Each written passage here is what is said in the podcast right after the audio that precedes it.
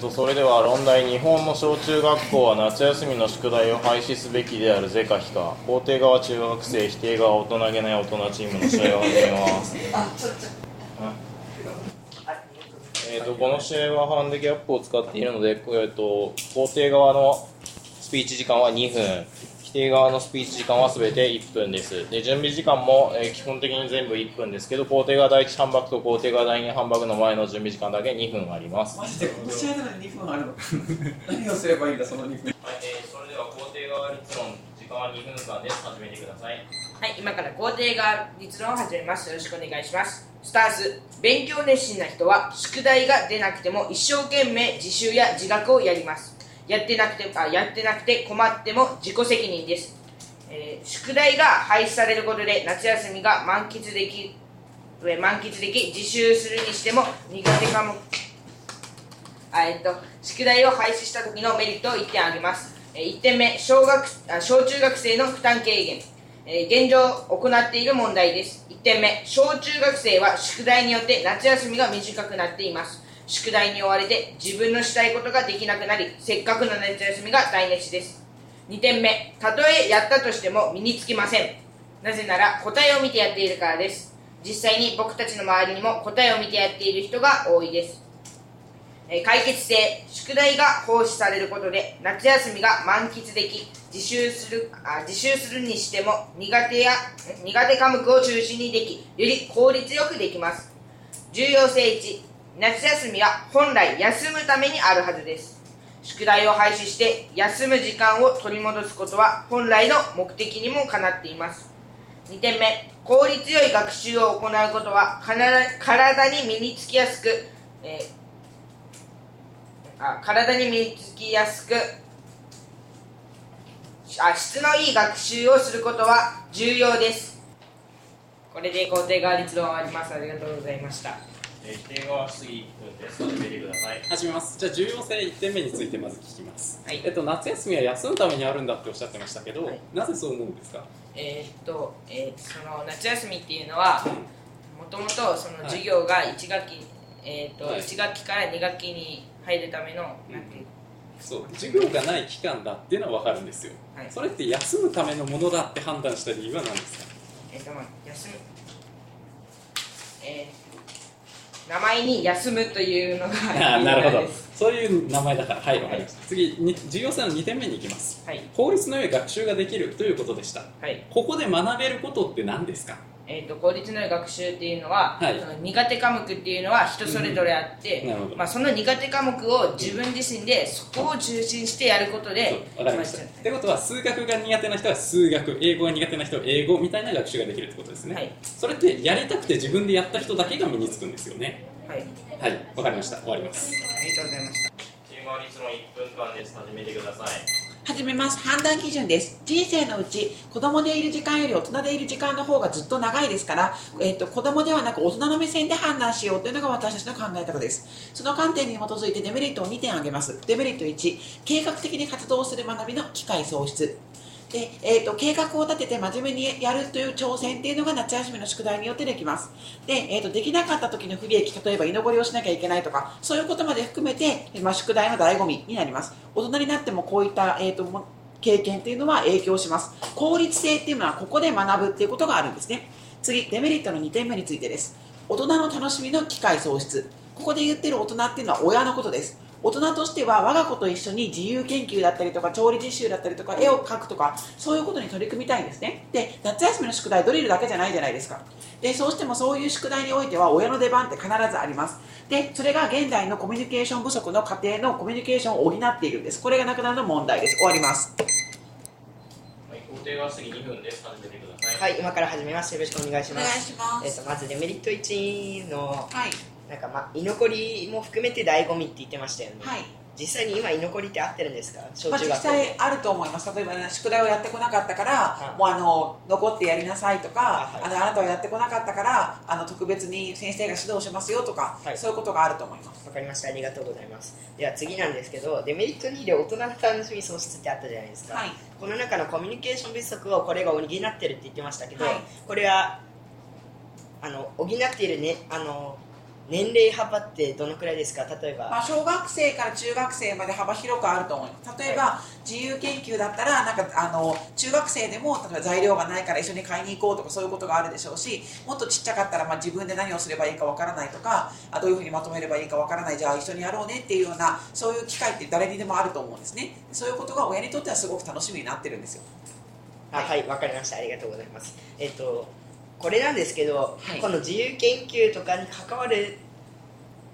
のがあの、はいコミュニケーション不足を補っている全ての要因って言えるんですか全ての要因どういうことあですかのえっと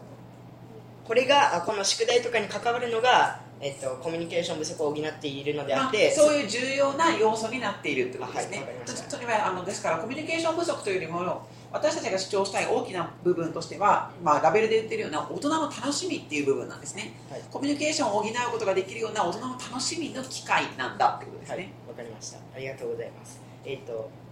えー、えっ、と、っていうことは、あの、はい。大きな要因って言いましたけど、はい。これを、あの、この宿題っていうのを取ったからって言って、大人の楽しみが大きく目減りするっていうこと、あの、これは大きく目減りしますよ。夏休みの最大の楽しみと言っても過言ではないですねわかりました。ありがとうございます。えっ、と、これで工程が、質疑を終わります。ありがとうございます。はい、第一単独1分間です。始めてください。始めますまずメリットの現状分析2点目について答えを見てるって言うんですけどそうやって効率よく目的を達成する方法を学んでいるんですからこれでいいと思います次じゃあ重要性に関して重要性1点目休むためにあるんだっていう話がありましたけどこれあくまでそういう名前がついている期間だっていうだけですなんで、えー、とむしろ我々がデメリット1点目で立証したようにこの期間っていうのは一つの教育プログラムなんです。こうやって計画的にやることを学ぶ期間なんですから別にそれは本来の目的が休むためだとは言えてないと思いますし単にこれ学校が学校っていう場所が活動していない期間っていう意味の休みでしかないです。次。重要性2点目について効率の良い学習ができるんだっていう話でした。まず1点目としてこれやりたいことをやるのであの勉強したい人だけなんです。で2点目としてしかもそれってあのその勉強したい人がわざわざ苦手科目をやるのかそれも現状分析2点目で肯定側が言ってるように答えを見てきた子どもたちがわざわざ自由にやっていいよって言われた時に苦手科目を勉強するっていう選択をやるとは思いませんということで結局やりたい放題やってしまった結果何も身につかないっていう状況になると思います以上です肯定側第一単独2分間です。始めてください。はい、今から肯定側第一反駁を始めます。よろしくお願いします。えーまず肯定側のフローをご覧ください。えっ、と、否定側さんは、えっ、と、なんか効率よくするっていうのは、なんか授業あ、効率よくするっていうのが宿題のためって言ってましたけど、えっ、と、実際に、まあ、やらない人っていうのは効率よくできていないんです。なぜかというと、やらない人っていうのはやらないから、え結局最後の日とかにまとめてやるんです。その時に答えを見るから、それでは効率よくしているとは言えていません。なのでここは当たっていません。えー次にあもう一回同じことなんですけどなんか効率よくっていうのをあたとえ夏休みの宿題をなくして苦手教科をやしないっていうあ苦手教科をすることに対して、えーやら宿題をやらない人は苦手教科をしないんじゃないかって言っていましたけど僕たちが言いたいのはに、えーとしやらない人じゃなくてする人なんです。いつも勉強をちゃんと効率よくする人が夏休みの宿題がなくなったらさらに自分の、えー苦手科目を中心としてやっていくからそこで伸びるんです。やらない人はもう自己責任なのでそこはもう当たっていません、えー次に否定側のフローをご覧ください。えー否定側のフローで、えっと、あなんか居残りがあるって言っていましたけど、えー実際最近はないです、えー僕たちは、えー居残りとかそういうのはなくてそういうのは家でその分をやるというふうになっているのでそこも当たっていません、えーそして、えーなんか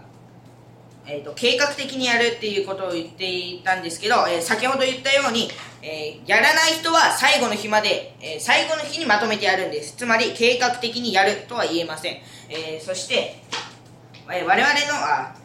なんかだ、え大人の楽しみあの自由研究とかがと言っていましたけど我々の現状分析1に当ててください、えー子供たちがそれで苦しんでいるのを大人が放っておくことはいけません、えこれで肯定側第一反駁を終わります。ありがとうございました。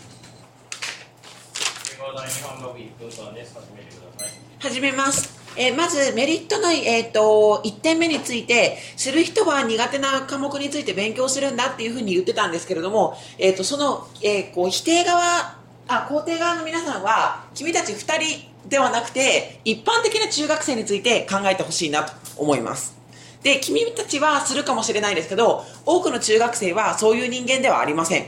はい。では、どういう人間がいるのかっていうのを2つに分けて考えていきたいと思います。まず1つ目に、最後の日にまとめてやって、それでうまくやれるタイプのやつ。そういうそういうタイプの人間は効率よくやれば最後の日でもまとめてやってそれでやっていけるんだということを学びそしてその力で大人の世界を生きていけますそれから先の長い時間ですねでもう一つのタイプは最後にまとめてやろうとして失敗してその失敗というのを学ぶ苦しむことを学ぶタイプです。それはそれで効率性という点の勉強になります。ですから大人になった時にどちらのタイプもそういう経験がそれから先の人生に生きていくわけですから夏休みの宿題重要です。工程は第2反爆2分間です始めてくださいはい、はじめましてよろしくお願いします。まず否定側のフローを見てほしいんですけど、我々が行った反駁に対して、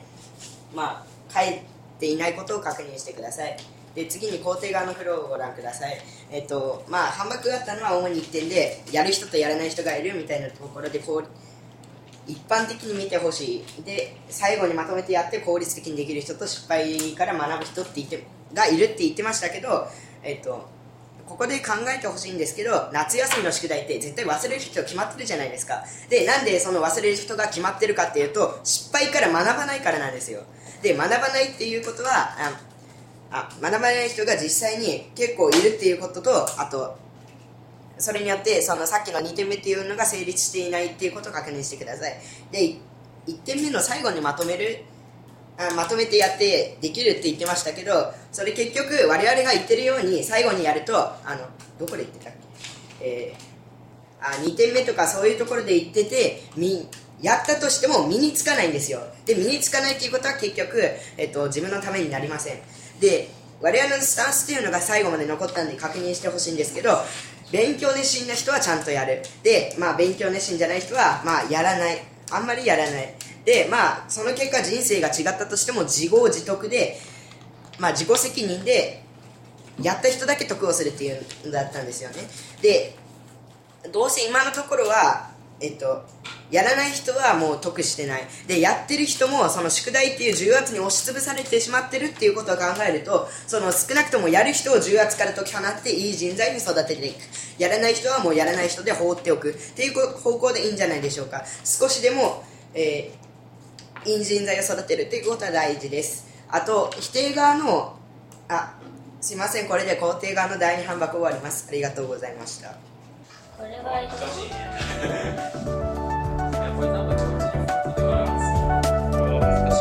はいお疲れ様でした。